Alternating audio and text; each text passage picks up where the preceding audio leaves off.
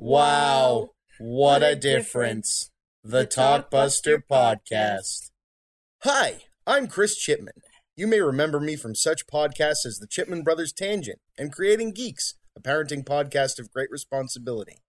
I'm here to bring you back to the late 90s, early 2000s, a time of Amarays and clamshells, a time of late fees and VHS tapes being replaced by DVDs, a time of stale gumballs and overpriced candy. Yes, that's right. I am talking about the time of Blockbuster Video, the Walmart of the video rental industry, the mom and pop video store killer, the corporate big choice video store that everybody loved to hate. Blockbuster is mostly gone now, Kids today will never know the crazy Friday and Saturday nights with lines wrapped around the store to rent the next big movie. No more will regulars who are in the know arrive at 10 a.m. on Tuesdays to snatch up the new rentals that week before the weekend rush. Most of all, no longer will young movie geeks like myself have the memories I, and many others like me, made while working there. You see, under all of the corporate evil and bad practices, Blockbuster was a home, a comfort a place where I made lifelong friends and even met my wife. It is because of these memories that I, and I'm sure many of you, have that the Talkbuster podcast was created. A place for me and others to share our memories of what once was, of the before time, of the long, long ago. I'm looking forward to see where this goes, how it evolves. Join me, won't you? Hey, everybody, and welcome back to another episode of the Talkbuster podcast. Before I get to today's guest, I'm going to do a little bit of quick show housekeeping. Thank you to my $15 or more a month patrons. That's Mason, Christopher Finnick, Patricia Chipman, Hugh K. Campbell Jr., Alex Peregrine, Kevin CV, Mike the Gatherer, Tyler Freshcorn, and Mark Price. I'd also like to thank my band, uh, band, my band new, hmm, my brand new patrons.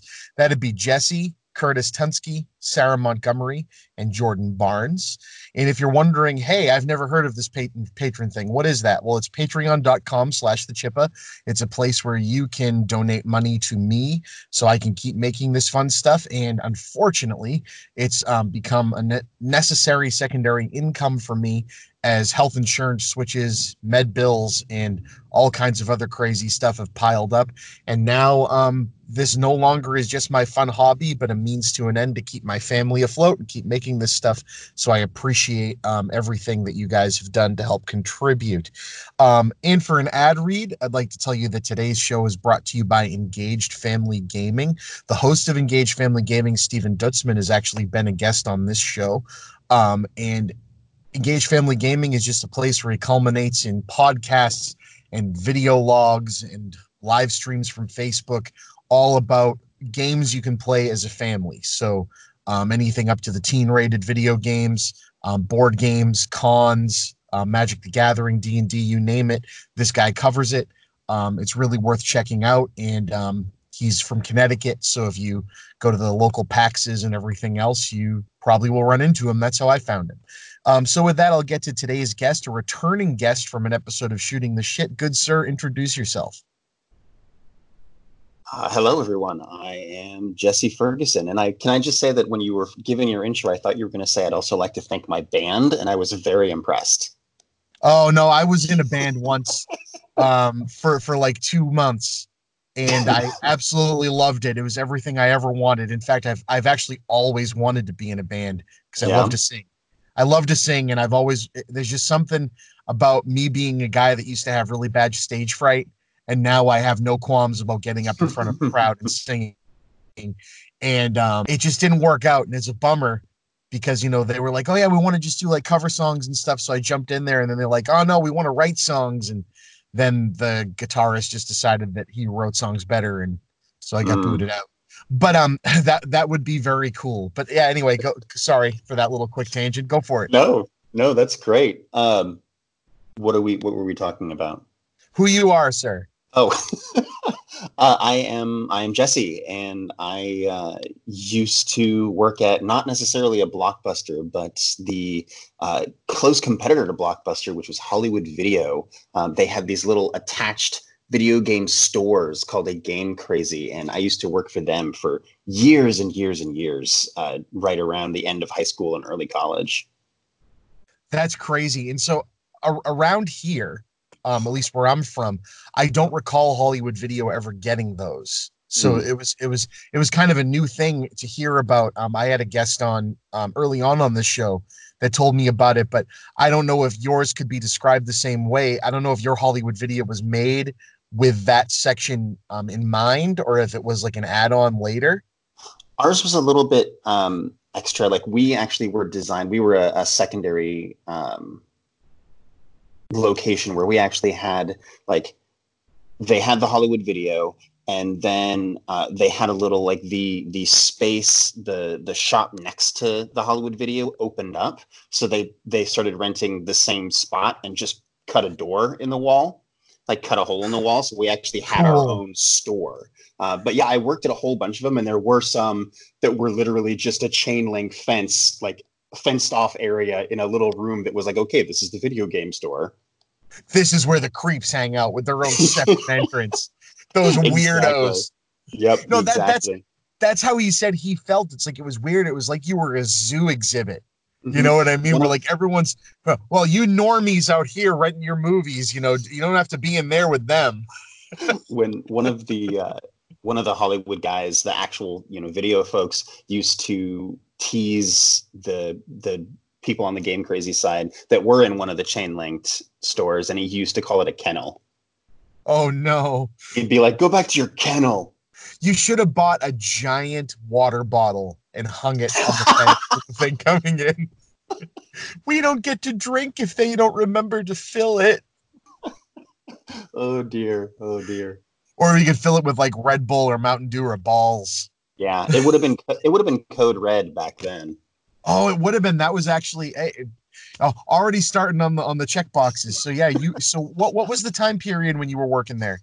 This would have been from like 97, 98 up through about 2002.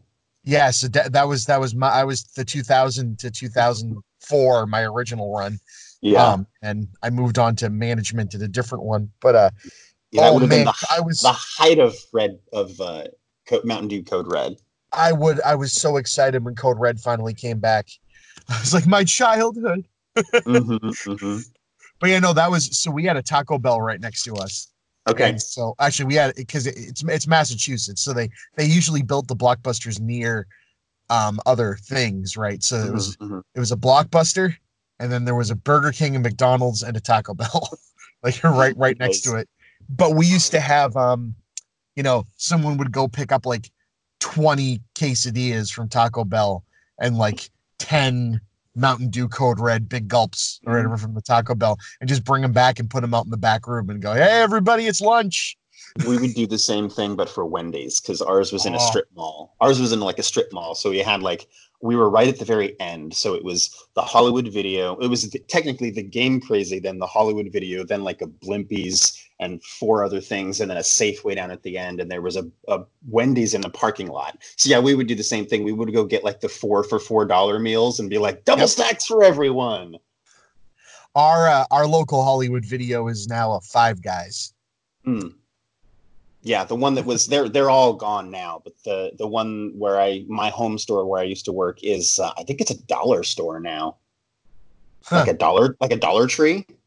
that sounds about right. So, um, where where are you located? I, I know you said this in the last show, but these people haven't heard it. So, Yeah, um, that is that is true. Uh, I currently live in Vancouver, Washington. Um, my back in my Hollywood days, it was in Portland, Oregon. So the location, like the hol- the home location where I worked most of the time, was if anybody's in the area, it was on 181st and Halsey. Cool. and uh, I would I- often go to the like I would ship all over the place. They'd be like, "All right, hey, we uh, they're short on the 145th and Division, so you need to go over there," or like head out to the 82nd and Powell one, which was actually like the first Hollywood video was the one on 82nd and Powell, so that was always fun. Huh. So, did so did you start at Game Crazy, or did you start at Hollywood Video, and then when they expanded, you kind of moved in there? No, I started at Game Crazy. There, I, I never worked at a Hollywood video. Like I, I never stacked a shelf a day in my life, unless I was just helping out one of them. So, so, so describe Game Crazy to me. Um, it was it like an EB Games or a or Yeah. you know, God, It was E- EB Games here. That dates me. A game Oh yeah, no, exactly. It was- Electronics it was- boutique. period. It was more like a Babbage's. Oh, okay, okay. no, but it, it was a lot like your Game Stops, where you know you we had obviously have all the new stuff. We would you know sell new games and video game systems, and you know at the time back when memory cards were a thing, we would sell memory cards and controller Oh, extensions. God, You remember when controllers had cords?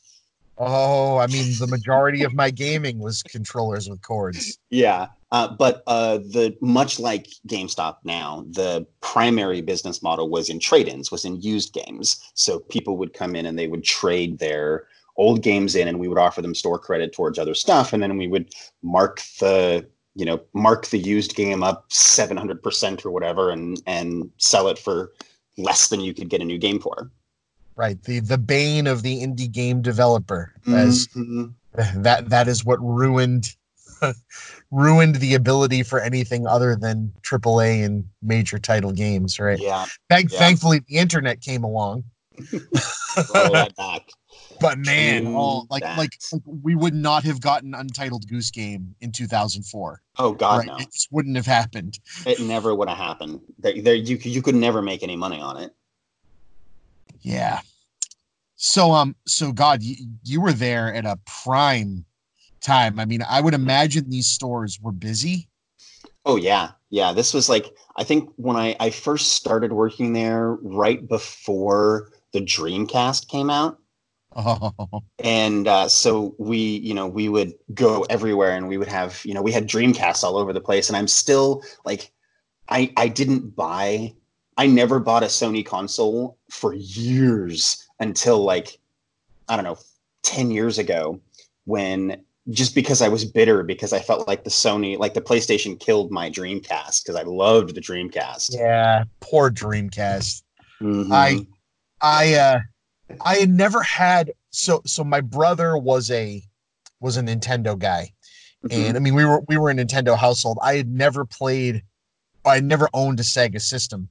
Okay. all my friends all my friends had them you know so that's where i got to play them you know but um it just you know that that was a big deal that that like war and i i ended up getting a playstation 1 for christmas and like um it was a while after it had come out it was it was you know it wasn't the first year or two Mhm. probably about a year after final fantasy 7 came out Okay. but that's that's why I wanted it.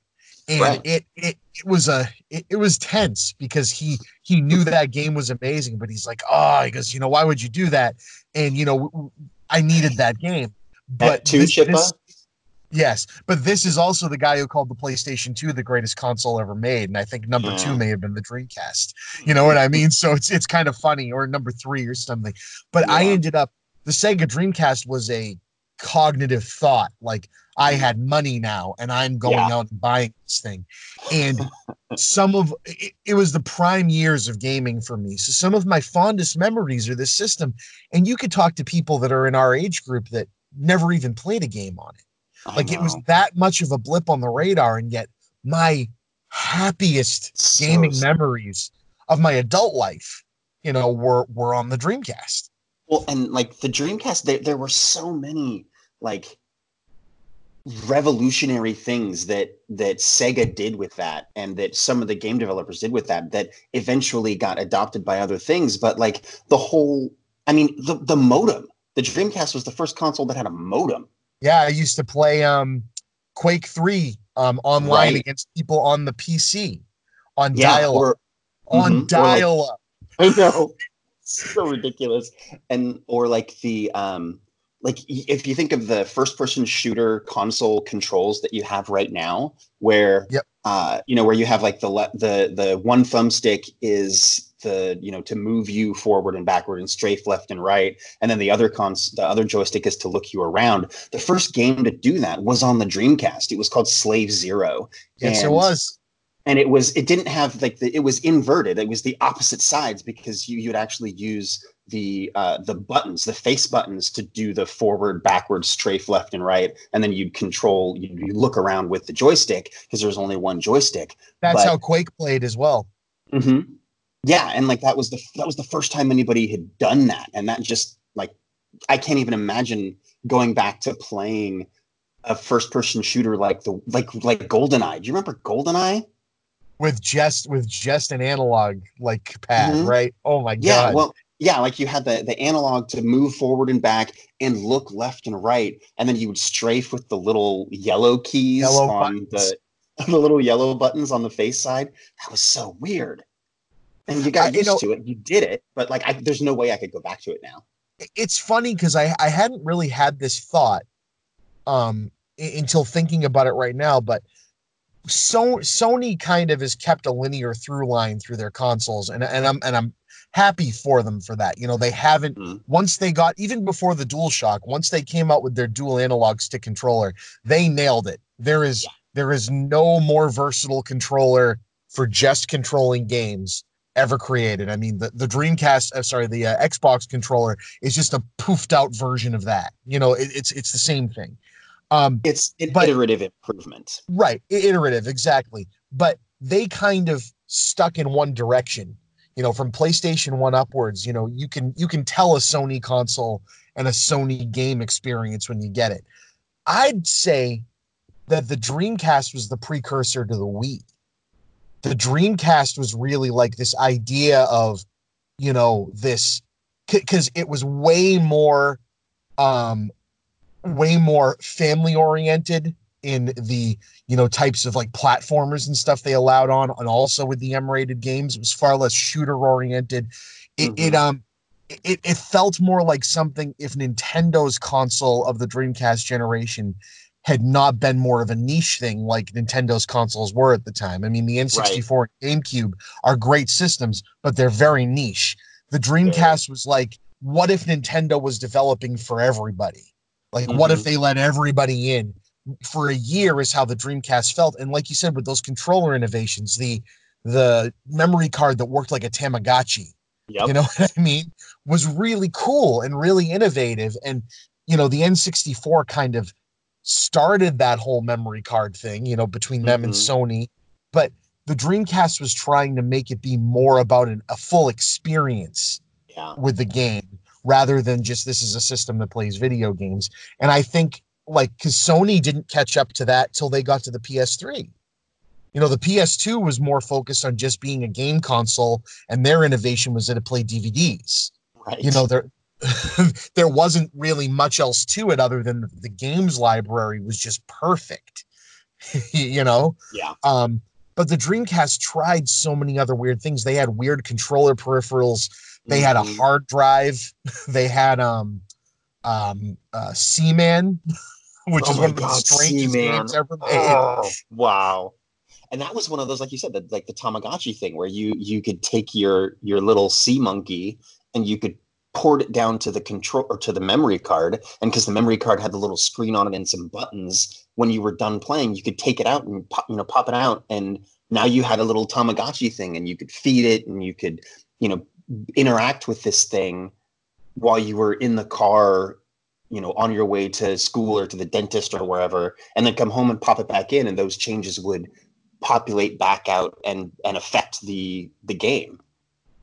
And it true. And, and it, it's amazing how sega always seemed to know that games needed to look good at the forefront right like Mhm. the, the difference between playstation 1 and n64 which directly fought against each other was that Right. playstation 1 was a 32-bit processor but sony learned how to kind of cheat like if you look at games like silent hill the reason Mhm. that game's foggy is- it's because of the render distance yeah, is because they wanted the foreground to look as good as they could possibly make it. And the detail in that game for a PS1 game is insane. Mhm. But Nintendo was running all 64 of their bits. And so they would end up having render distance stuff that didn't make sense in the game. Whereas Sony would that use pre-rendered backgrounds to kind of cheat that. You know what I mean? And so Mhm. your your your view in like a, a pre-rendered background, like a Resident Evil game, you can just see forever. And in a Final Mhm. Fantasy game, you can just see forever. Um, the way Sega kind of played that cheating game was the Dreamcast had two 64-bit processors in it, even though they called it a 128-bit system. right right a 2d and a 3d bits. right Right. So you'd get a like Marvel versus Capcom 2 on the Dreamcast looked as good as it did in the arcade because they were Mhm. pumping 64 bits just into the 2D sprites. Mhm. Whereas if Nintendo tried to do that, they'd be sharing that processing power with the 3D. So Right. Sega would do things like, yeah, we're going to have the same render distance problem, but as soon as we go to that distance, everything's just going to be a 2D mask. And then the game would look amazing Yep. you, you know because it, it's um it's kind of the difference between say like why the lord of the rings films look so good and yet the hobbit looks less good even though they had better effects it's because they're using too much of them in the hobbit. Mhm. whereas the lord of the rings used them sparingly and used practical stuff and models to make sure it felt real. Um y- you know the same could be said with the consoles and i just i've yet to be as blown away by a console release in my lifetime. Because like all the xboxes like the difference between xbox 360 to xbox one or ps3 to ps4 um just feels like like they're dialing it in. They're smoothing the edges to me. Yeah the games run faster. There's more but the difference between n64 and playstation 1 and the dreamcast was like someone like removing your night and day. cataracts.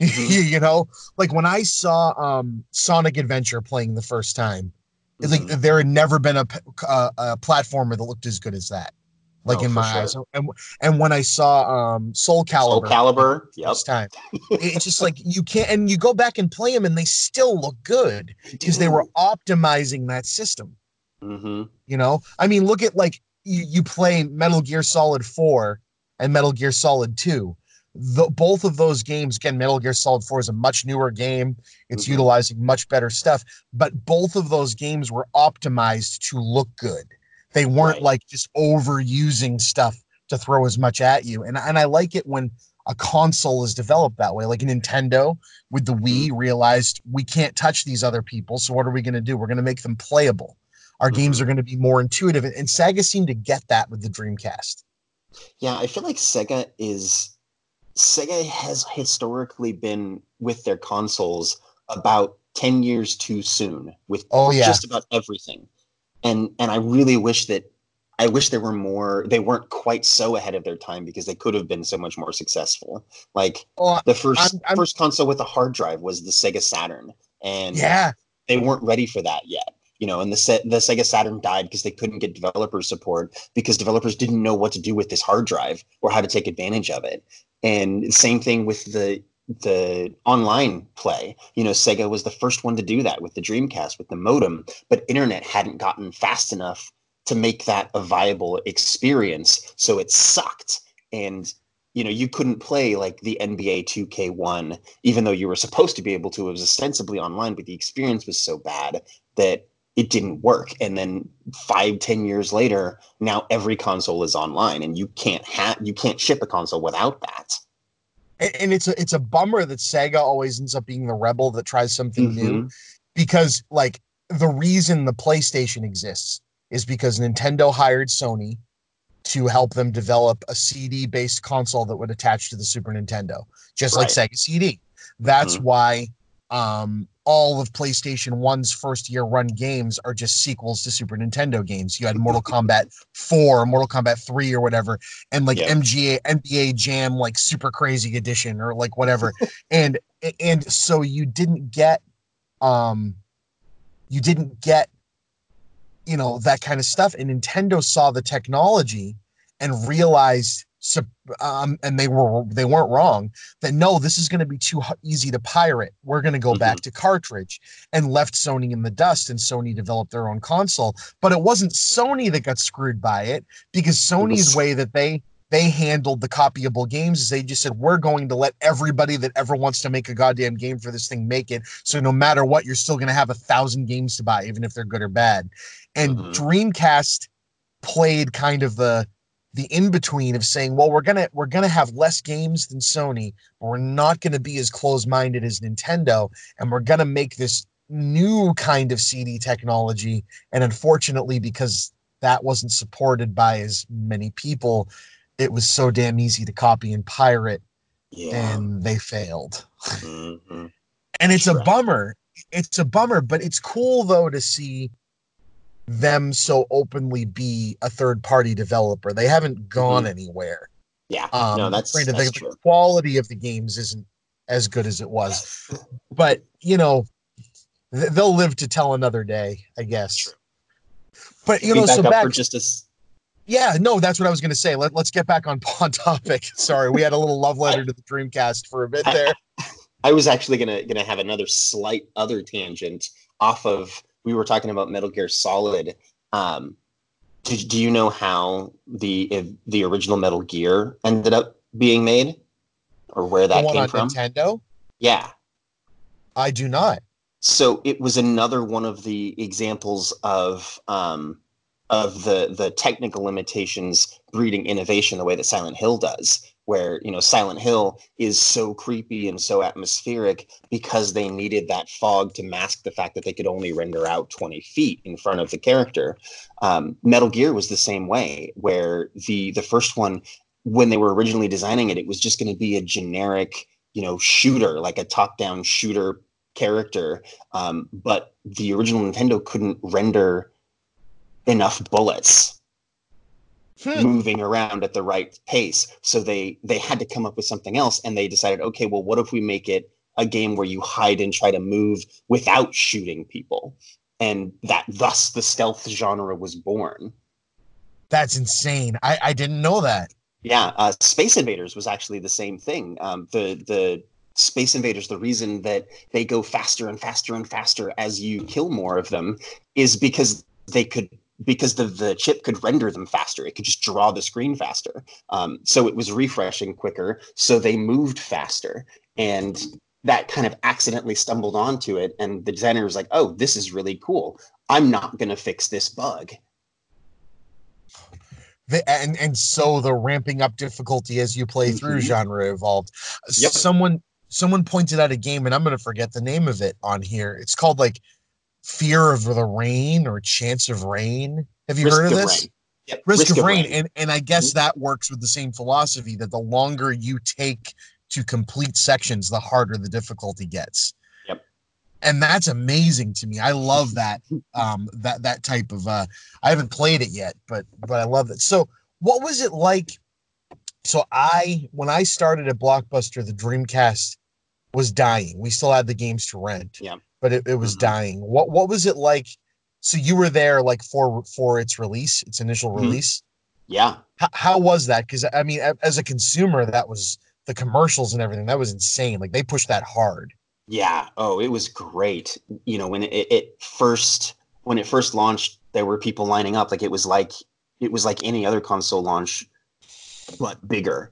Because as you said, there was this big media push, and there were commercials everywhere, and you could. They actually they did a really smart thing, at least at the Hollywood, um, where you could rent the system for about a month before we could buy it. So oh, cool. So there were people that were coming in and myself included i i admit i was one of the people that actually had a like i had it rented like and then i would keep re-renting it when it was expired. So i was renting it the entire month and managed to play through almost all of sonic adventure before it even came out. But then you know when it came out it was the same thing. Like people were, were able to go out and they were to try this, and it built up that hype. So they would rent it. They were talking to their friends, like, "This is really, really cool. Check this out." And then that was, you know, building up all this word of mouth. So by the time it actually launched, we were out the door. Like we were, we were pushing them out the door, and they were, they were flying. It, it's cool to think about a store that just decides we're going to fully separate the retail. I, I wonder if. I wonder if Blockbuster would have been better suited to have done that with their game retail, because Maybe. be, because that kind of you know i i loved working for blockbuster and being able to like pre-order games but we were never really able to sustain it even the Yeah. rental was kind of a hard thing to sustain it, Mhm. it just I- I, I think it's because they i mean rental for something that costs 60 bucks to buy brand new is a lot more of a risk than you know a $20 dvd that since blockbuster probably partially owns your production company you're really only spending five bucks on you know but but i mean like vhs rental if you didn't know this um it used to be for a VHS tape that the rental copy that the store bought to rent out was like 150 it was like a lease like you yeah, bought that's it what I thought. and your rentals paid off the lease and then it was yours and then you made profit after that. Hmm um wh- which is a different um business model than rental ended up being where it was just you know you pay the the the sticker price and then you know there's some royalty or something that goes back to the production company for for the entire thing. But then getting to sell it previewed is how you make all of your your money. But what's crazy is with a game it's still 60 bucks like uh, there's Yeah. no real there's no real depreciation there so Right. i i can't believe like when metal gear solid 2 came out for rental i mean you you you worked there when that happened uh, you know Mhm. we got like a hundred copies of that to rent it was insane That's considerably more than we got to sell. Yeah, it was insane. Like it, it just and, and again that that movie that game was great, but it Mhm. didn't do the business they wanted it to do because No. you know like like some more recent films in a Star Wars trilogy, it subverted people's expectations and made some of them very angry. so what were some of the other big ones you can remember when you were there? Um, man, I'm trying to think. It's been it's been a long time now. Uh, big releases, Oh, like you said. You know, the the the Dreamcast as a whole was huge. Um, the Xbox was in an incredible release, and Halo. Like we used to organize Halo tournaments um, for like in the store, where we would have people come in and do that. One of my favorites that we actually did was back to the Dreamcast. We had Soul Calibur tournaments, but we also had Crazy Taxi tournaments. Do you remember Crazy Taxi? Oh, do I remember Crazy Taxi? So good. I, I considered Crazy Taxi like my um part of my personality for a while. Oh yeah, definitely. Like we're the like we found out we went and uh, like figured out how good the collision detection was, like the the hit boxes for those cabs. Turns out they were really really good. So we would almost always play um, the the redheaded woman as our Yep. cab because her cab was just a little bit thinner than everybody else's. Oh yeah, So you could squeeze into those tight areas more. That game. That it, it's such a simple game, and, and Mhm. that that was the that was the other thing the Dreamcast did, and, and you know, Crazy Taxi is a perfect example. They were taking the arcade experience for the first time, really, And just fully into, directly in- home. into home. And that game, being able to like retry without having to put quarters in that game, offered so much replay value. hmm And it's a simple game. There's nothing to it. It, it but so much replay value. Every every time I run into that um somewhere to play, I I have to sit down and play it. Oh yeah, yeah, it's Um, fantastic. It was a fantastic game. And again, a game that didn't really port that well to other consoles. Like they tried it on this on the PS2 and something just didn't feel the same even though that system could render faster and had a better processor. There's something about the way Sega's console ran those games. so it was like Sega, optimized for it. what they did, like Sega, uh, the Dreamcast didn't have as big of an emphasis on just like total polygon count and render speed, but they pumped all of their research and all of their technology into anti-aliasing. So the the games on the Dreamcast weren't quite as complex, but they were way smoother. yeah. It, it was it was all about the aesthetics. It was all about the Mhm. the, the visual performance of the game. Yeah. And I don't think a like Sony's Crazy ever Taxi- been as yeah. I don't think Sony's ever been as interested in that. Yeah, Um which is fine, but it's it's just their own. it kind of it kind of bleeds into their films too but that's a Mhm, completely mhm. different story so what about so, so being connected to a video store or um what what um what are some stories that kind of lean back in because of course you know game crazy uh, Yeah. this show this this podcast you know all retail is kind of what i cover on here you know it's not Mhm, just mhm. but but what are what are some things you know s- some cool stories that like happened in the store whether it was related to game crazy or or the video rental side Um, well, I think the this is one of the things that I always enjoyed was the kind of friendly pseudo rivalry between the video side and the game side. And That's just funny. like little things that we would do to um, like to, to pick on the other side um, on the other the other folks and they would do back to us i'd mentioned the the one video employee who used to tease the game employees about being in the kennel um, because of the chain link fence but they would do stuff like deliberately if if if one person if the person who was closing the night that the video store was doing inventory if there was a particular movie that they didn't like or that annoyed them like they would put it on while they were doing inventory just to annoy that person and like we would do the same thing like if we were opening and there was mm. nobody in the store and we were mm. putting what was that you're, you're What buzzing happened? on uh, you're you're buzzing on me. Oh, I did. Yeah. Mm-hmm. Oh, it goes it's not again. buzzing over here. Huh. Weird. All right. Yeah. It's not right. buzzing over here. I am near. I, I I work. We'll keep that in. I work near an Air Force, so maybe they're listening in. Maybe. I could. Anyway, sorry. no, that's fine. Um, but like Go we would ahead. So open you, the you, store. you put on annoying stuff. we would put on like um, uh, what was it? Uh, like Yoshi's Island in the de- in the demo console. Oh no! So that that so that that theme music yep and and like the theme music would come would play and we would turn it up really loud. See the whole time you know we'd be opening everything up and they'd be trying to do their thing and it'd be like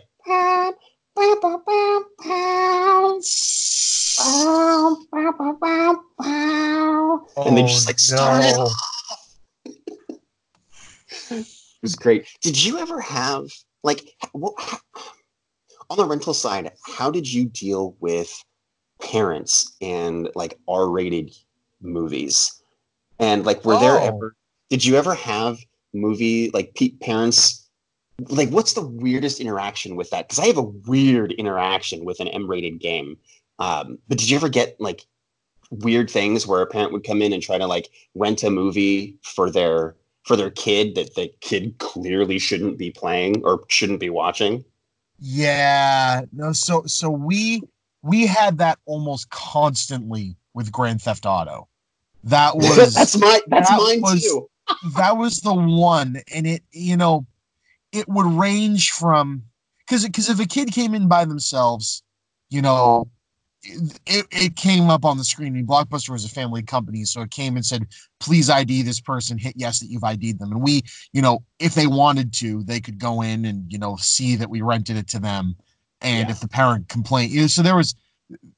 It didn't happen too often, but you know, you kind of had to go. You really have to come back in here with your parent. You know what I mean? Like that. That that's. And then I would explain to the parent, here's what the game has in it. You don't have to play it that way. Do you know what I mean? But it's in there and allows them to do that. So if that's not something that you know, I, I can't. I couldn't say I don't think this is okay for your kid because if you said that, oh my god, they'd flip the fuck. Well, who the fuck are you? It's like the complete opposite. Like I, I would have people say, "Well, Are who are you to tell me what my kid can or can't watch?" And I'm like, "Oh God, here we go."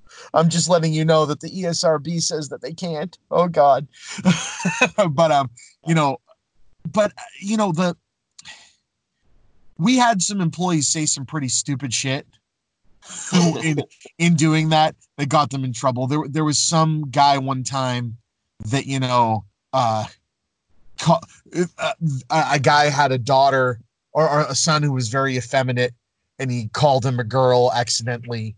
Just you know in passing you know when when trying to rent a game why would a girl want to play this game? And it was grand theft auto.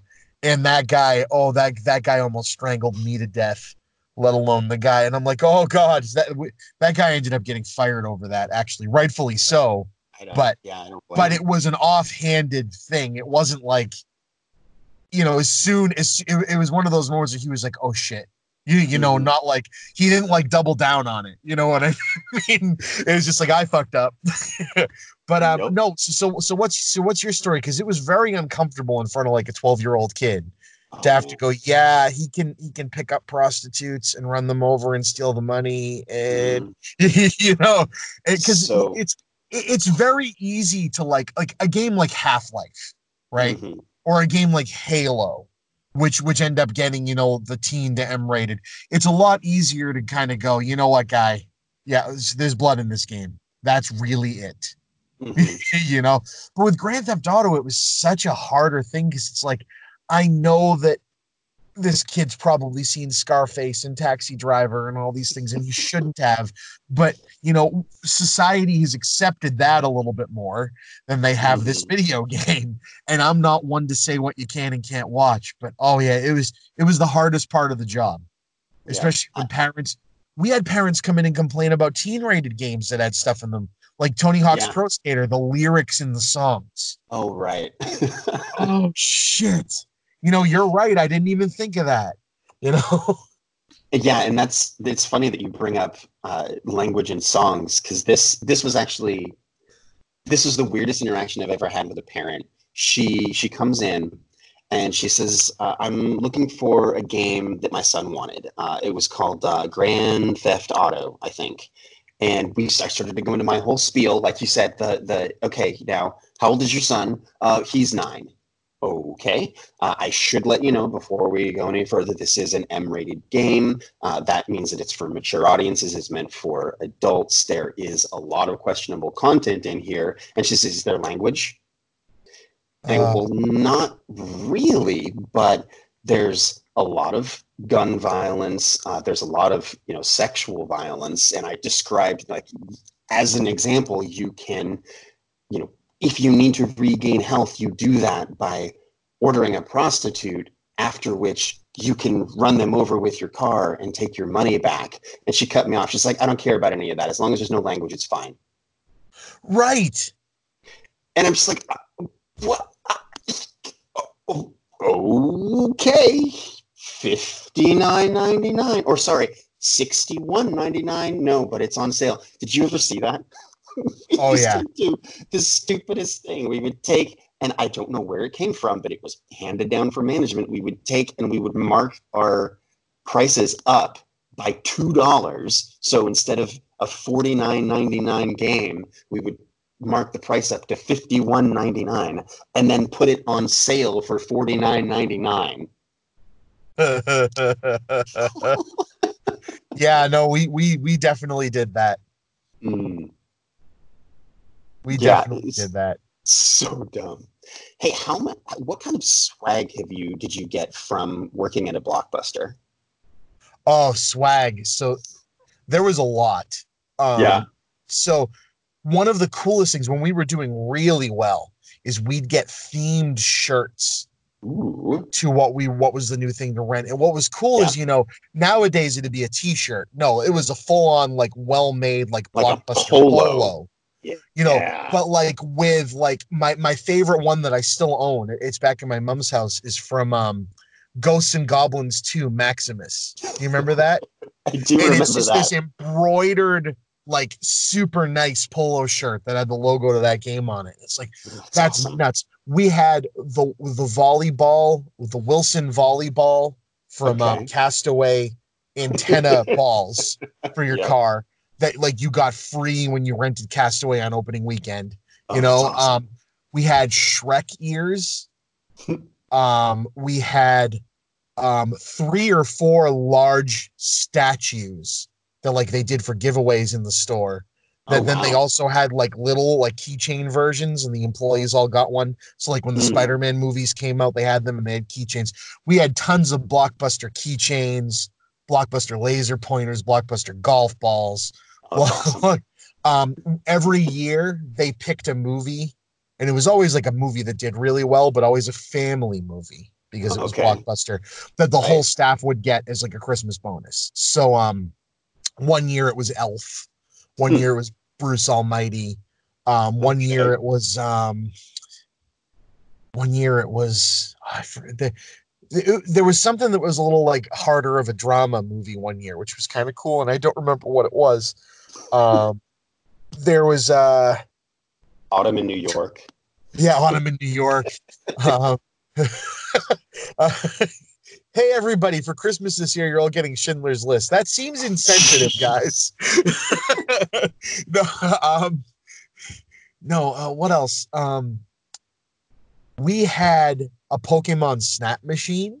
Nice. Do you remember those? Oh yeah. Those were amazing.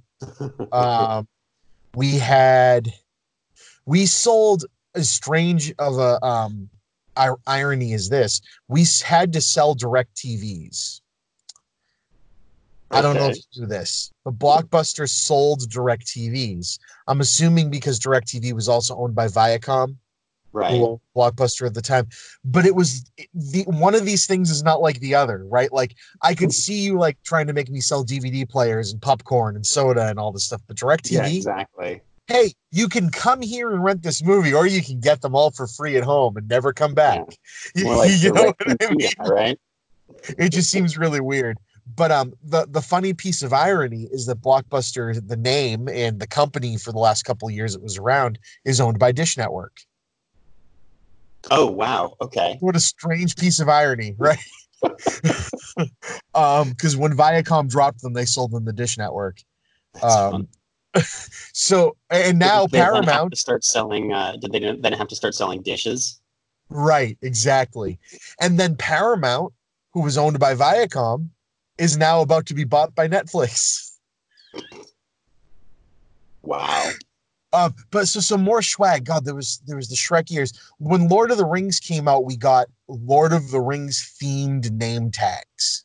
Oh, nice. So like you know you'd have like your regular like blockbuster name tag that you'd stick a logo your, your name on and um it'd be like Gollum or Faramir you know Bor- it was it was very cool those those are real nice um then there was you know the swag that was left by the um by the customers you know my buddy Tim found um spent shells in the Oh, kids my. section um he, we've found several several rolled joints.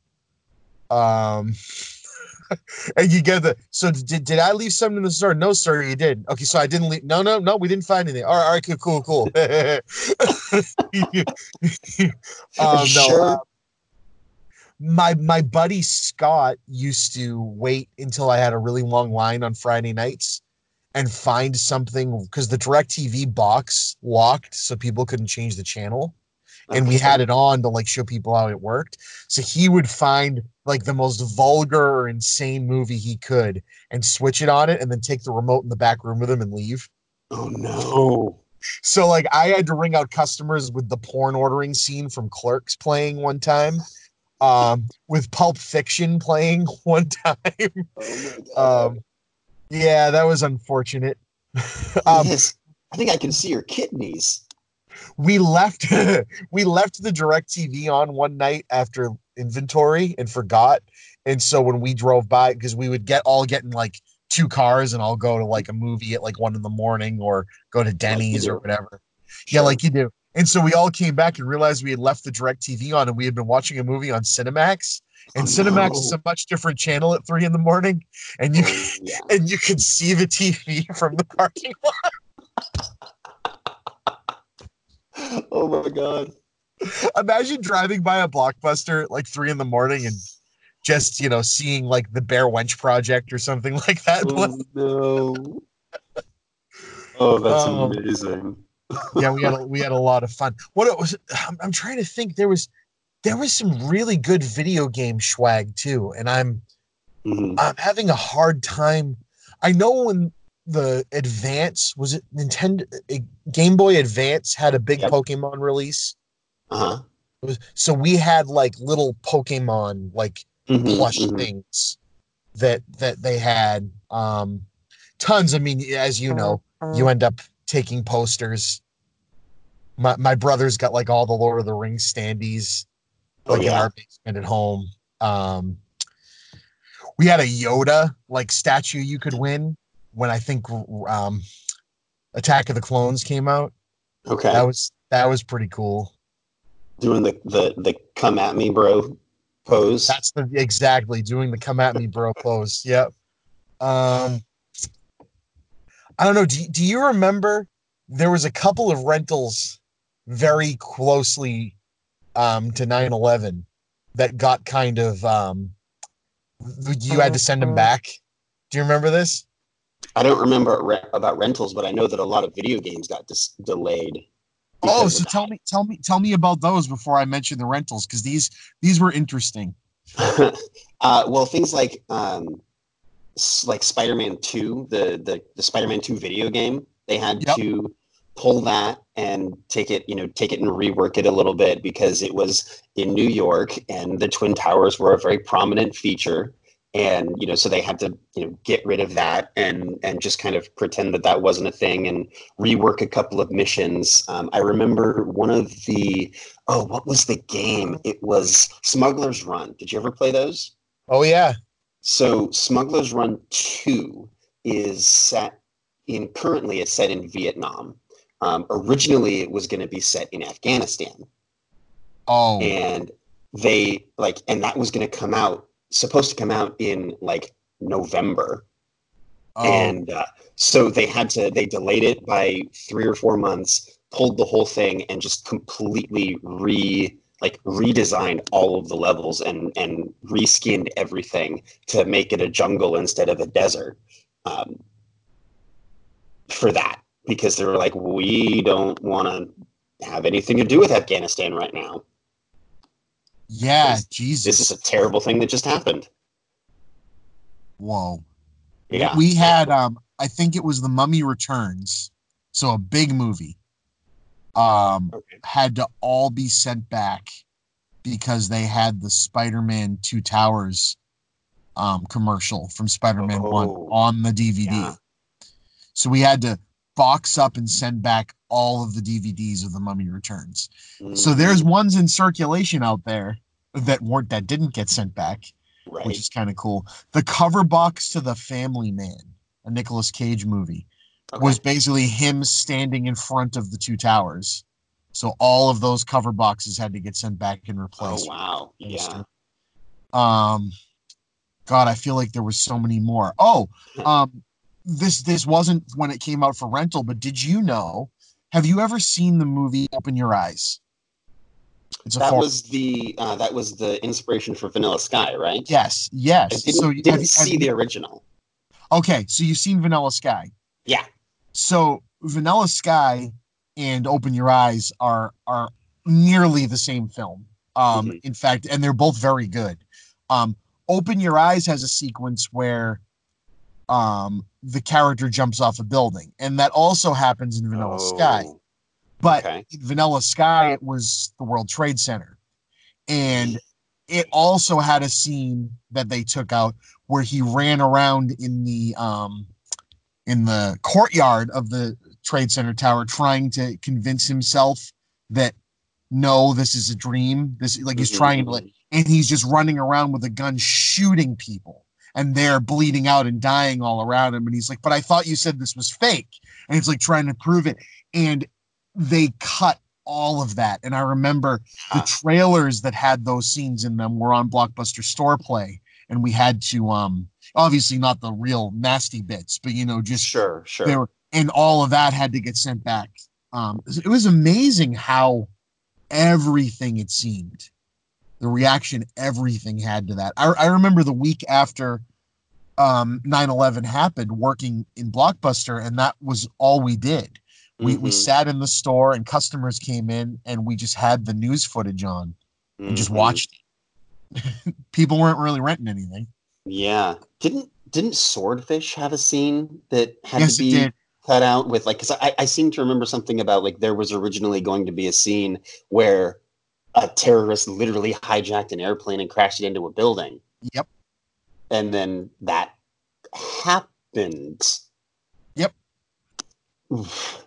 wow well this got heavy i wasn't expecting a heavy conversation chris No, yeah. So let's let's go back into the happy stuff. Although that was that was terrible, and we're currently in war in the Middle East again right now. So Mhm. let's let's go back to happier things before before we get bleak. Oy. Um. So so yeah, more more cool memories. So did you guys? So you guys had your little like spats between you, but did were like was everybody like friends outside? Did you guys do Oh, anything yeah. outside the store? Um, I don't. A couple of times, like I made, I made good friends with a couple of the of the rental folks and quite a few of the video game folks, and we would hang out after, uh, you know, outside extracurricular things. Um, nothing big. It was just like you know going over to you know somebody's house, like, hey, we just got a screening of this particular movie. You should come over and watch it. Or we would do the same thing with video games. Like we've got you know we're, this game's going on sale tomorrow. Um, you know, I bought my copy a day early. Do you want to you know you want to come check it out? Uh, that kind of stuff was mostly what we would do, or like we would go see movies together. I remember I went and the first time I saw, uh, I think it was Re- Revenge of the Sith was with a big group of of Hollywood video guys. Yeah, and that was fun. We tried to. I remember. I think we tried to start a uh, like a, a, a movie review website that didn't go anywhere because we were teenagers who didn't know what the fuck we were doing and couldn't be bothered to you know have any work ethic. But of course. that was a fun thing to start. I drew a whole bunch of like i drew all of the characters at like all of the the reviewers as like you know cartoon characters. Oh that must have been awesome. Yeah it was it was fun. Um yeah no that was that was a good thing. We used to uh, like the the video guys would come over to us and give us like they would have requests for us for like trades where because there were some game like there were some games and systems that we couldn't accept like we couldn't take in trade or were so common or so old that they just weren't worth much. And you know we would often have to turn people away. Like we like our our policy was we would work we would go one system one generation back. Right. So, you know, for you know the the PS2, we would when the PS2 era, we would sell PlayStation, you know, we would trade in and sell PlayStation 2 and PlayStation 1 games. Um, you know, but we wouldn't take like at that point it was like the N64, so we wouldn't take like the original Nintendo games. And you know, when the PS3 came out, we wouldn't take PS1 games anymore, or things like this game is like my trade in credit on this is like 12 cents. so worth it. So we would really go and and they would give us lists and they would like throw us some cash and somebody would come in with say Intelligent Qube on the PlayStation that's oh. worth a dollar and uh, and they'd be like it's only worth a dollar fuck that and be like hey meet me outside in 5 minutes and and you know you'd walk out there so they'd they'd go outside and you'd walk out and be like i can't do this on the store grounds but i'll give you 10 bucks for it and you know so you would do that and you would get like cheap stuff i got i got a whole bunch of classic retro video game consoles for like five and ten dollars a piece wow. Things. so like at one point i had every console from the you know original Nintendo to the Sega Master System, all the way up to like the Atari Jaguar that I had the procured. Jaguar. I had a I had a Jaguar, yes, with that weird fucking controller that had like an entire number key, like number pad on it. Do you remember Atari's um uh, portable system? The Lynx. Yes. Yes. I do and and how like it could be flipped upside down and played either way and like the controller was mm-hmm. different. That thing was right. weird man. Do you remember the do you remember the game gear? Oh yeah. Oh yeah. Game gear the um the 15 minute battery life behemoth. Yep. The like the i would you okay here's a philosophical question. Would you consider the game gear to be the spiritual grandfather of the Nintendo Switch. Oh man. Because yeah. it was trying to do the same thing.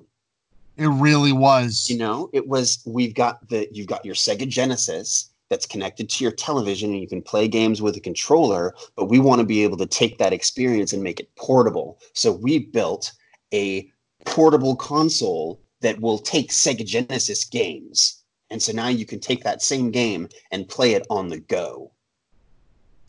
Yeah, I mean, it in in in a weird way, it is the spiritual successor to the Switch. I think that Nintendo since the Super Nintendo, um, I'd I'd say it, it's a weird it's a weird kind of like um duality to it because mm-hmm. the game the Game Gear is for sure the um grandfather of Nintendo's attempts to move the Game Boy past the very like you know because they what they packaged with the original Game Boy was an alternative to their consoles rather than the console experience Hmm. on the go.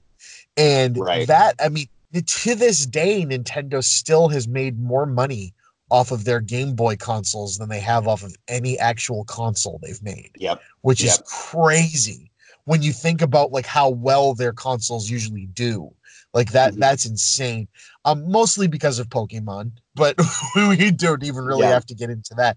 But um, you're right. The Game Gear was trying to take it to a different level, but I think the Game Gear drove Nintendo to keep experimenting with Yeah. that experience because they they had okay, we had you know Game Boy Color, which is a direct answer to the Game Gear, Mhm. and then the Super Nintendo Game Boy cartridge, which allowed you to play Game Boy games on your home console.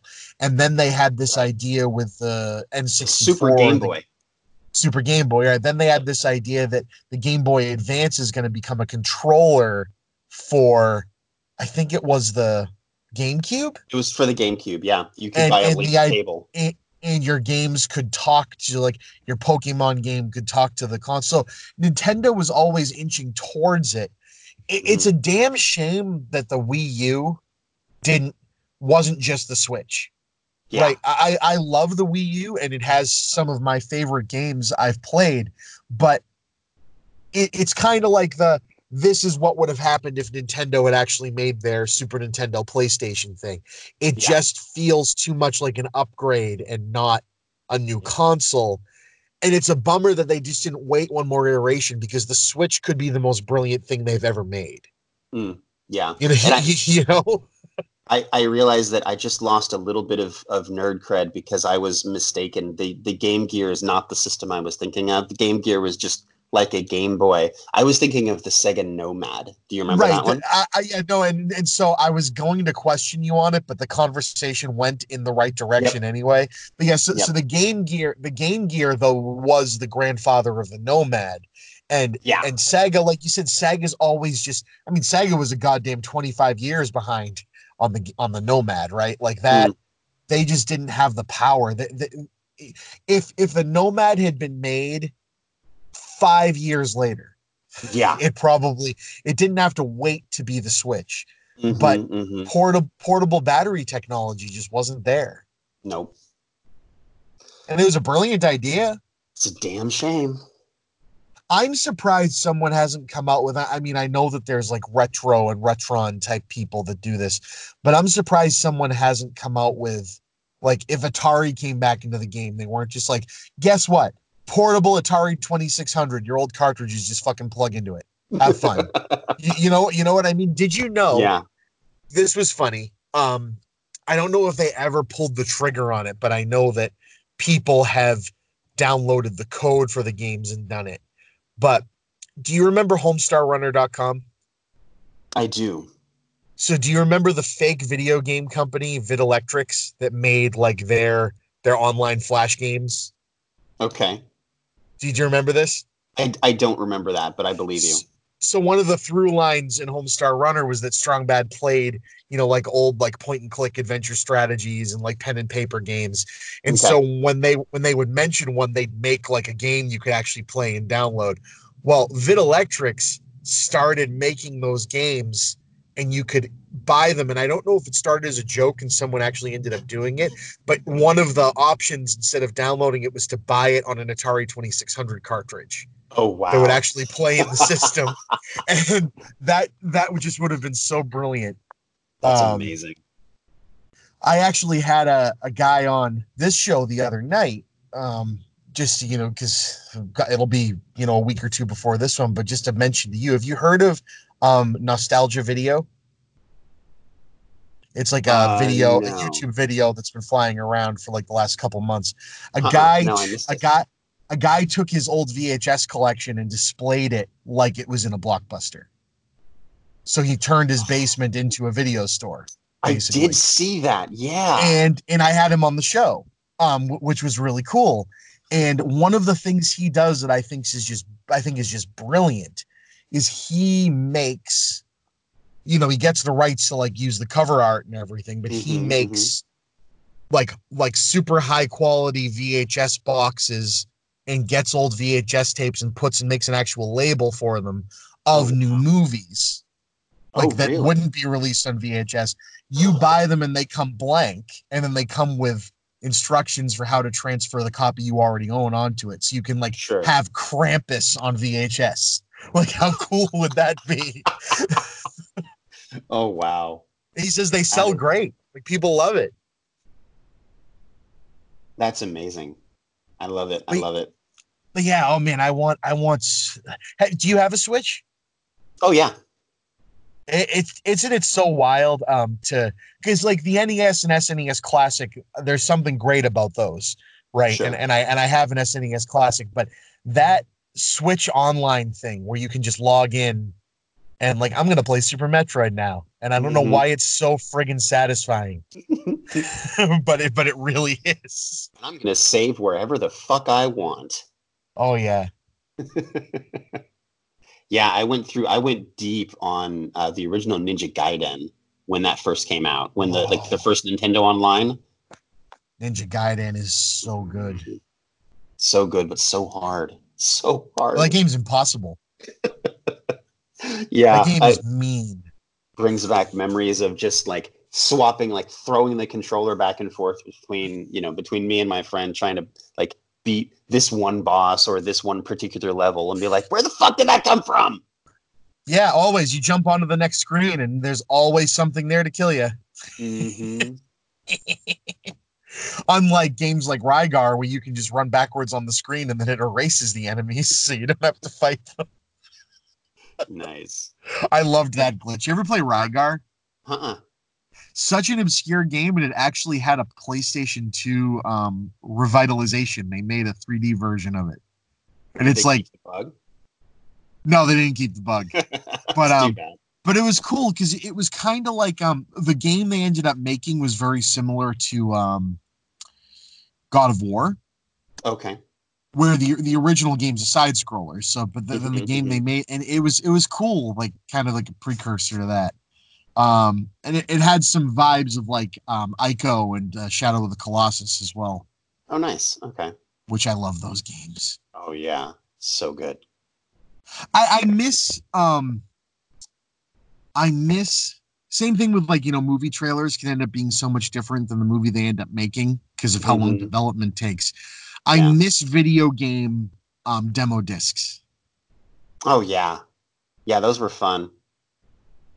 You know where like you'd get because Ico, the main character in that game, looked very different in the early playable demos. Like the colors of his Mhm. clothes were different, and like having those have- old I don't think he even had horns in the demo. No, no, he didn't. And I, I miss that kind of stuff. That was there's something about physical media and the inability to patch all the time. Hell, Mhm. they even patch movies now. I'm looking at you. Know. Fucking cats. Leave it in there.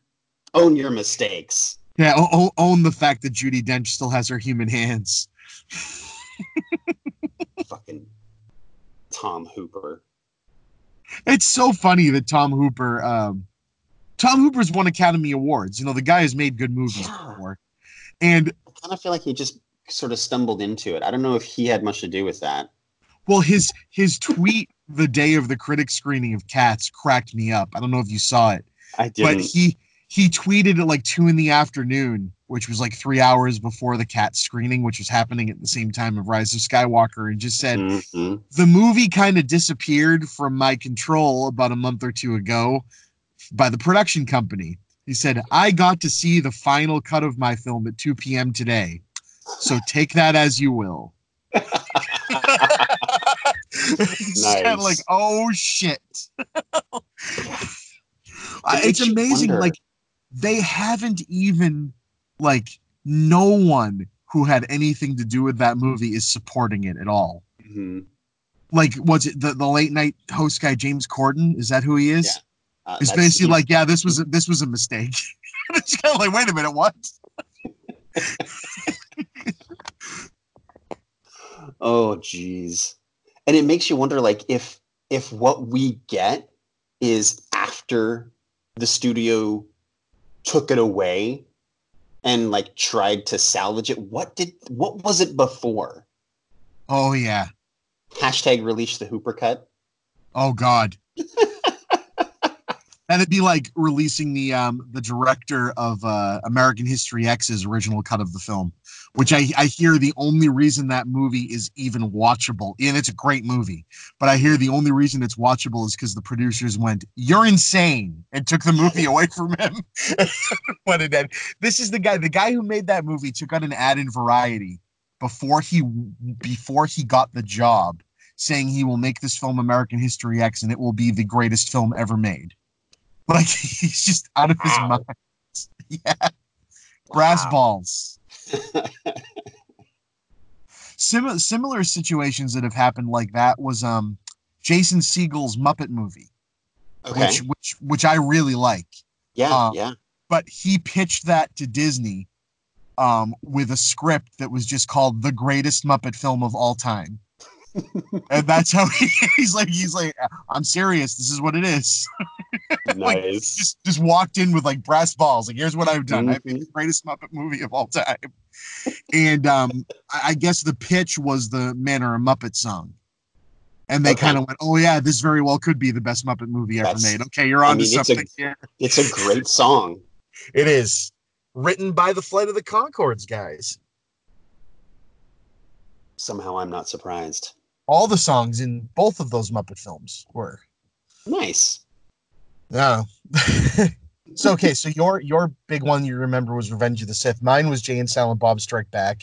Okay. Um, our uh, one of our our assistant store managers saw it at Comic Con Nice. with Kevin Smith and Jay Mewes in the crowd and came back and said, "Oh my god, oh my god, oh my god, oh my god, we're going on opening night," and, and we all went and Awesome. we're bl- we saw it about nine times. Um, we were the only ones apparently, yeah. Yeah. but I uh, think- we, I think I might have seen that in theaters. I don't, I don't Oh. remember. it was such an experience to see that with a regular crowd that didn't know what they were expecting. No, like no one got it. It's just a great big in joke, and no one got it. And um, I missed his road show for the new one, Yeah. but uh, um, my copy is in the mail. I think it comes later this month, so I'm gonna get those same people I saw it with that opening night together. and We're all gonna watch it because none of us have seen it yet. Oh, that's great. Who knows if it's any good? I don't care. It's Kevin Smith. I love the guy to Fingers death. crossed. Yeah. definitely, definitely. He had a weird like I've I've just been I just started watching Veronica Mars for the first time. Oh, Yeah, I I'd never seen it. So I'm I'm I just finished season 2 like last night. But uh I was a little bit surprised because like ev- everybody's in that fucking show. yes. like, like everybody like i'm walking through and it's like i mean you're just watching this thing and obviously you've got you know kristen bell and um you know for, for as the main but then you've got like tessa thompson's a regular in the second season and Yep. like alona alona tal is in there and be like oh hey that's aaron paul oh hey that's kevin smith oh my god that's krysten ritter just i mean it's a great show nuts. but like yeah it was like it, it seems like anybody everybody who is anybody of like our generation was on that show at one point oh hey it's the dude from new girl it's dwight oh, I love New Girl. New Girl was so bonkers. Yeah Have you ever seen the Prince episode of New Girl? i don't know There's an episode where they they crash a party at Prince's house, oh wow And- and it's- and it's actually- and- and it's actually Prince. and he, it, you, you know how like Prince, and again, you know, re- rest in peace. Mhm. awesome awesome guy it's a very strange gentleman but awesome guy prince prince never seemed in public to prince was prince i mean it, it- you know like any one named you know singer or actor Sure. or anything but prince was never never seemed to be in on prince's joke do you know what i mean like prince seemed Yeah. to take prince very seriously you know absolutely and this episode of New Girl is perfect because he's 100% playing it winky and fourth wall breaky. wow And and it's awesome. Like they do up, I don't know if they actually filmed this at Prince's house, but Mhm. like th- they do amazing things where like someone gets locked in a closet at one point and a candle lights up and Prince is standing there. He's like, "Shh, just just just let it happen. And like just let what happen and then the candle goes out and then the light turns on and Prince is gone and there's no explanation. You're just kind of like, what is happening here? and it, it was just so wonderful to Oh, see him kind of uh, it, it was great uh, the, kevin smith has some great stories about some prince actually that um Mhm. it- it- just find them look them up if you haven't. But I will. i guess Prin- prince hired him to make a documentary about him. Okay. like just follow him around. And so he did and it was he said it basically just broke down to me hanging out at prince's house while he did stuff. Like the, and he goes and I, you know I, the guy was paying me so i didn't question it. He goes and then I, I I took all the footage and we screened it and you know we were going to talk about me editing into something. And he said this is absolutely wonderful and brilliant paid me and then took all the footage and locked it away and told me never to speak of it again he's like i got Wow. paid i'm assuming prince liked the footage That's fantastic. It- did, did you know speaking of weird things like that Yeah. that kim jong-il okay. kidnapped Toho, the people that make the Godzilla films. I did not know that. So Tell I me don't know if it more. was I don't know if it was all of them, but he kidnapped some of them. And like, you know, this wasn't like a kidnapped and people knew like kidnapped, none of their families or anyone knew what hat what was gonna happen to them if they were dead, why they were kidnapped. They came out the other end and everyone was like, Oh, we're gonna you know what happened? And they go, No, no, no, no, no, it's cool. Like, what do you mean it's cool? He goes, He wanted us to make him a Godzilla movie. And you go, excuse me? Yeah, yeah, yeah. He he he paid for everything. He had our sets and our costumes and stuff shipped in, and we made him a Godzilla film. And you know, we had every we'd had all the all the food and anything we could ever want, and he treated us great. And we made him a film just for him, and then he let us go free. Wow. I don't. Oh my god. So so Kim Jong Il is, among other things, is a very very strange nerd. Apparently, is what it really Yeah. comes down to, or was, should I say? Was yeah. Ay, ay, ay. Yikes. So, so what else we got? So since since we last talked, what's been going on with you? Oh, not too much. Uh, just getting ready for the convention I'm at right now. I guess this is a good time to to bring that Yeah. in. Uh, I am in Bellevue, Washington for OrcaCon, which is a really great tabletop gaming convention that is uh, all like s- the central um, focus is obviously tabletop games, but also um, with a primary focus on inclusivity and safety and um, and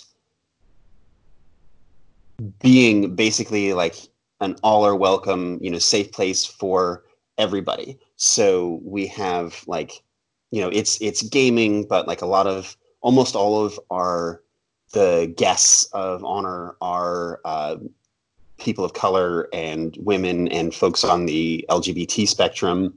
And um, or like in in that group we have you know we moderate which games are allowed to be played. So you know things that are you know highly highly uh, controversial or you know things that are seem like they're meant to be not necessarily things that you should play out in public around other people. You know we don't let you play Right. in here um, Things that things that could be played very toxically if played yeah, the wrong way. Exactly. Yeah. Exactly. Um, things like you know, Cards Against Humanity is is fine. It's a great game to play in your living room. It's Oh, not of a great game to be played Well- out, you know, at a convention.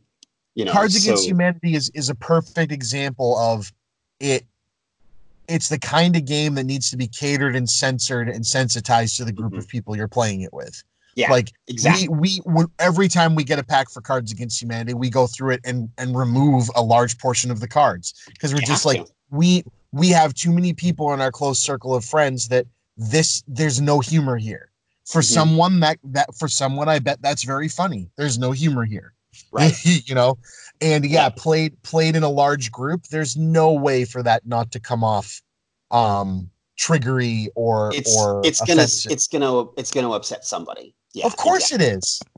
and yeah so we have you know we're very careful about that sort of thing a lot of the panels are uh, are about you know like inclusivity and um, and how to bring more a more diverse group into the tabletop sphere and like what it's like you know designing you know in the, and we have like game designers and game publishers and things um, that are again a lot of women a lot of people of color to you know bring that perspective um, a lot of uh, indigenous folks to try to like bring people in and and get that perspective so that this isn't just to, to try to move in and, and get rid of some of the toxicity that's in the tabletop space and you know, And, and oh boy, is there. Oh yeah, oh yeah, and it's one of the things that we're fighting against. Um, you know, so we have, you know, we're doing everything that we can to be as diverse and inclusive as possible, and it's it's a lot of fun. It's it's my favorite convention of the year. Wow. And is it always in Washington? Yeah, it's in yeah, it's in it's in Bellevue. It was in Everett for the first two years. This is the it's it's fifth year, and we've been Oh, in wow. in Bellevue for the most the last three. Can, I I would assume they have a website or like Absolutely, yes. It's orcacon.org. cool. And can you send that to this chat too after so I can at- I attach it to this when I post it? Because, you know, eh, as you said, this is one all for me to get myself out there. I have people on so they can get themselves out there and just Mhm. talk to a cool person like me. Yeah. And three, I would have never have heard of that. And that's Yeah. so so up my alley. you, you Well, don't you should come know. out. Oh, it'd be amazing. next year. Told you my first con ever in my life was Arisia, um, just two years ago, which is the Boston um, Sci-Fi and Arts Oh, convention, cool. and that was amazing. And I went because my brother was on a panel there, Okay. and um, and I was like, oh, I've never done anything like this. Might as well go knowing somebody that I can, you know, and and it blew me away. So I went to PAX East, and I'm hooked Mhm, now. mhm. Uh, Yeah, I've, I've been, East- I've gone to PAX West for many, many years. Oh, and that that was the thing that um the thing that struck me about PAX East, and it sounds like this the, the convention you're talking about is designed, you know, to have this feeling for it. But I did not expect the feeling at PAX East to hit me so hard. But I, you know, we, both of us, like we grew up, you know, in a time period where, you know, you're the weird guy if if you're Yeah. into stuff.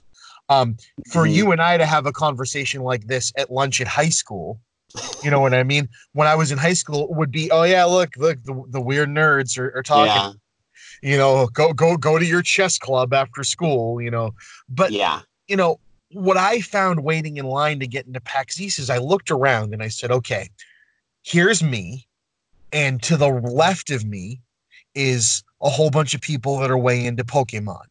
And you Mhm. know, and, and and they're having, you know, their own little like, you know, click for the thing they love over here, but Yep. they're accepted. No one is looking at them funny, no one is shitting on them. And over to the right of me, here's a bunch of like jockey looking guys that are all in line and they've all got Fortnite stuff. You know what I mean? And I'm like, holy crap. And then in front of me here is a whole bunch of people in cosplay, you know, and Mhm. all of and everybody's together. And I turned to to my to my wife and I just said, you know, all three of those groups are groups that when I was younger would have felt marginalized, would have felt shit on, would have felt not included, wouldn't have walked out in public looking like that. You know what I Mhm. mean? And now not only are they in public, but they're all together. And with them are parents of these people, are uncles and aunts, or people that might be just coming out of curiosity, or people that, you know, have never met any fandom other than like, you know, Magic the Gathering their whole life, Right. or are only here because they want to see, you know, the new shooter that Sony's releasing. But Mhm. they're gonna they're gonna see, and you know, granted, there's toxicity in any group, but the the air of it was acceptance yeah, and I couldn't believe that I felt that so hard because I didn't expect it. The last, never having been to a con, the last you know thing I remembered, you know, was going to a local comic shop and being brushed with a broom down into the basement to go play D and D because you know because even though you're at a comic shop, that's still weird. You, yeah. you know, and it's just like I I don't I don't know. And here it's just like yeah, you know, and it, it's just a wonderful thing to see. And hearing there's a whole con that that's the point. Yeah, and I mean it's it's about kind of paying it forward because, like you said, you you know you and I were you know we were the ones that got made fun of or or were were the i guess you could call it you know we were an sort of an oppressed group because of you know our hobbies and our interests and being smart and all of that. And now all of those things are mainstream and it's up to us you know but you you know th- these industries are, are very mainstream but they're still very cis they're still very straight they're still very white and they're still very male. And right. the things in and so it's up to you and me like people like you and me to try to help make room for other groups in those spaces and to make sure that that women have a safe place to play games and you know trans folks and people of color and you know queer people all have room to sh- like can all share in these awesome hobbies. And that's what orcacon is all about is making making a space for everyone. Now is it is it something that you just go to or are you involved um i am i mostly just go to i volunteer so i'm one of the game hosts. So my my job when i go you're, is you're involved. Yeah i'm i'm yeah i guess i'm involved. Um my my job while i'm here is to make sure that like find folks that need a that are looking for games and kind of pair them up with people who you know want to play things or to get people started. A lot of times what i'll do is sit down and start to play a game with someone until another person shows up and then i can step off and and and leave or i can teach somebody how to play a particular game if i know how it works. Um, to kind of monitor, make sure that everybody is having a good time, make sure that everybody's boundaries are respected. One of the new things that we got this year is uh, we have a um, like interaction level buttons where everybody who wants one they can take these three different buttons little pins and there's a green one that if you're wearing it it means hey i'm i'm comfortable i want to talk to everybody if you see me come up and talk to me and there's I a yellow it. one that's there, there's a yellow one that's like, hey, I'm kind of, you know, if I know you, I might come talk to you, but sort of give me a little bit of space for the moment. And then there's a red button that is, I need space. Like, don't come up to me. I want to do my thing. I'm having a good time and I want to be kind of by myself. And it, it makes it really easy to just at a glance make sure that you're not invading somebody's boundaries or making other people uncomfortable. And then, like I said, as a game host, my job is to kind of make sure that those things are being respected. That's amazing. Does um does Take This have a presence there? I no. Um, we do. We have kind of emulated some of the some of the Take This groups. Like we have a we have a quiet room that Good. is not. It's it's kind of like their AFK room where. Yep you know you have you know if somebody needs to just go and there's like oh there's too many people here. There's a specific place where they can just go and um, you know and just be quiet and look on their phones or you know just rest and close their eyes. We have um, we have people who are you know if you if they need to re- if, if somebody needs to report something or needs help but they're not comfortable approaching like me as a game host, we have somebody, we have a, a phone number that you can text somebody, and oh, so they're, cool. They're, yeah, there there's somebody who's manning that number, who's ready to like help you, or if you need if, if you need something, they can find it for you, or they can put you in touch with the with the right person, um, or if you need to report something like there's something like there's a spill on this you know this part, they can take care of that. Well, this sounds like uh, uh yeah. If I need to get out to the West Coast for so many reasons, yeah, absolutely. this sounds like a big one. I got a spare bedroom. Nice, nice, dude. no, uh, this, this sounds like a blast. So, um, I've I've realized now because this conversation has been so great that we've been going for an hour and a half, yes. and, I, I got to go yes, back to have. work.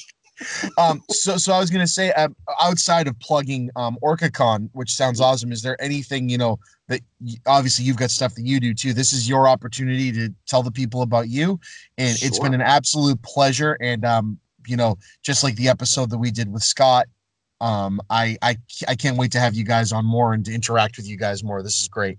Yeah, absolutely. Anytime. Uh, in terms of stuff that I would like to plug, I do have my own podcast called Recorded Tomorrow. It is Still a- can't get over how great that name is. uh, yeah, it's it's pretty good. I, I can't take credit for that one, but it's a it's a good title. It's all about using time travel in fiction and rules and pitfalls and things to be aware of um, if you want to put integrate time travel into your you know into your stories. And uh, my co-host Jonathan and I will, you know, we spent the first year or so. It's a monthly podcast. We've spent the first ten to twelve episodes just breaking down. Here are the rules as we see them and you know here are a couple of different ways you could do time travel like um, if you're going to do something where the past can be changed these are some pitfalls these are some rules you need to take advantage of. If you're doing things where the past can't be changed here are some things that you need to think of and how to how to work on that. Um, we've pretty much covered all of the quote unquote lessons and now we're starting to take and do sort of deep dives into films and books and comics that have time travel and examine like okay what what rules do they have? What do they um, you know how do they follow these do they do a good job do they do a bad job what can we learn from say uh, you know all you zombies or predestination or primer which i need to have you on to talk about primer yes. Primer, you know what? You know what? Another one I'd love if you haven't covered it yet is Deja Vu. no we haven't Have you seen that one? i have not tell me about it Oh, I'll, I'll give a quick because uh, we we should do an episode about it because I can't say if it does anything that doesn't break its own rules. So I'd love to go on and like and like watch it again because it's been a while. But um, Mhm. it- it's it's a Denzel Washington vehicle directed by the late great Tony Scott, and Wow, um, it's it's one of it- it's one of those times where you know when you know a director is just having fun and their Mhm. actor is just having fun. So it's not it doesn't reach the heights of either of their greatness, but Sure. you can watch it and it, it's like Spielberg in Jurassic Park, right? Yeah. Where you're like, this is just a guy having fun, but he's so good at having fun. You know, And that's exactly what Deja Vu is. So Okay. to, without without Tony Scott's from New Orleans, and so he made it right after Katrina. So the movie is oh, taking Oh, wow. place in like the aftermath, and they don't really. It's not part of the story. It's just there, so it's like a character. You know, like the destruction that was caused by that. But Sure. without going without going into too much, I'll describe one sequence that, um, because the movie eventually does involve time travel, but it also plays around with like your ability to see into another time and not just travel there. So he's wearing like basically a precursor to an Oculus on his Okay. head and driving in a car, having a car chase, but he is following someone from many years ago who's committing a crime, but he's now. So in one eye, he's got the thing flipped down so he can be following and looking from the window of his car okay. where the car would have been three years ago. But Oh, through his other eye, he has to make his way through the traffic now and keeps getting himself mixed between like a car wreck happening then and thinking. And it's just such, wh- when you think about like the kinetic, like perpetual motion machine of an action sequence, Mhm, it mhm. just builds. it- It's something like you would have expected to see like Chris Nolan do. You Wow, know, where it's just like awesome. it- it's just it's such a well-oiled sequence and i can't remember much. I'm sure this is one movie we'll sit down and watch and go well like from the time travel standpoint it kind of just craps all over its own rules i don't know. But that scene has just always and i ended up loving the movie you Mhm, know mhm. um but but that scene like if you haven't seen it it's worth it for that alone. It's just like they're they're having a chase that is taking place in two times at the same time and it's it's so cool oh, that's awesome. Yeah, I'm gonna have to check that out. it's like the reverse of pre-crime like from minority report right like Okay, yeah. and, and i thought that was really cool I love it. I've added it to Yeah. the list. so yeah that's um i i that's about all the time i have but um Mhm. uh, again i uh, did you get to say everything you wanted to say i don't want to like i, I hope i didn't I cut you so. off there Oh, okay. Oh, absolutely. I mean, I can always come back. Of course. Well, well, Jesse, it, has been an absolute pleasure. I'm I'm so glad to find people that, you know, not only, you know, we get along because we're into the same stuff, but you went through a lot of the same good times and pain and suffering of the late 90s early 2000s crazy world of video and video game retail then again looking back it's great memories right but it was not mm-hmm. always fun no, at all but um, so to you, Jesse, th- thank you so much for being on. To everyone listening, thank you for making it a Talkbuster night or day or whenever you're listening to it. Please be kind, rewind. We'll talk to you later.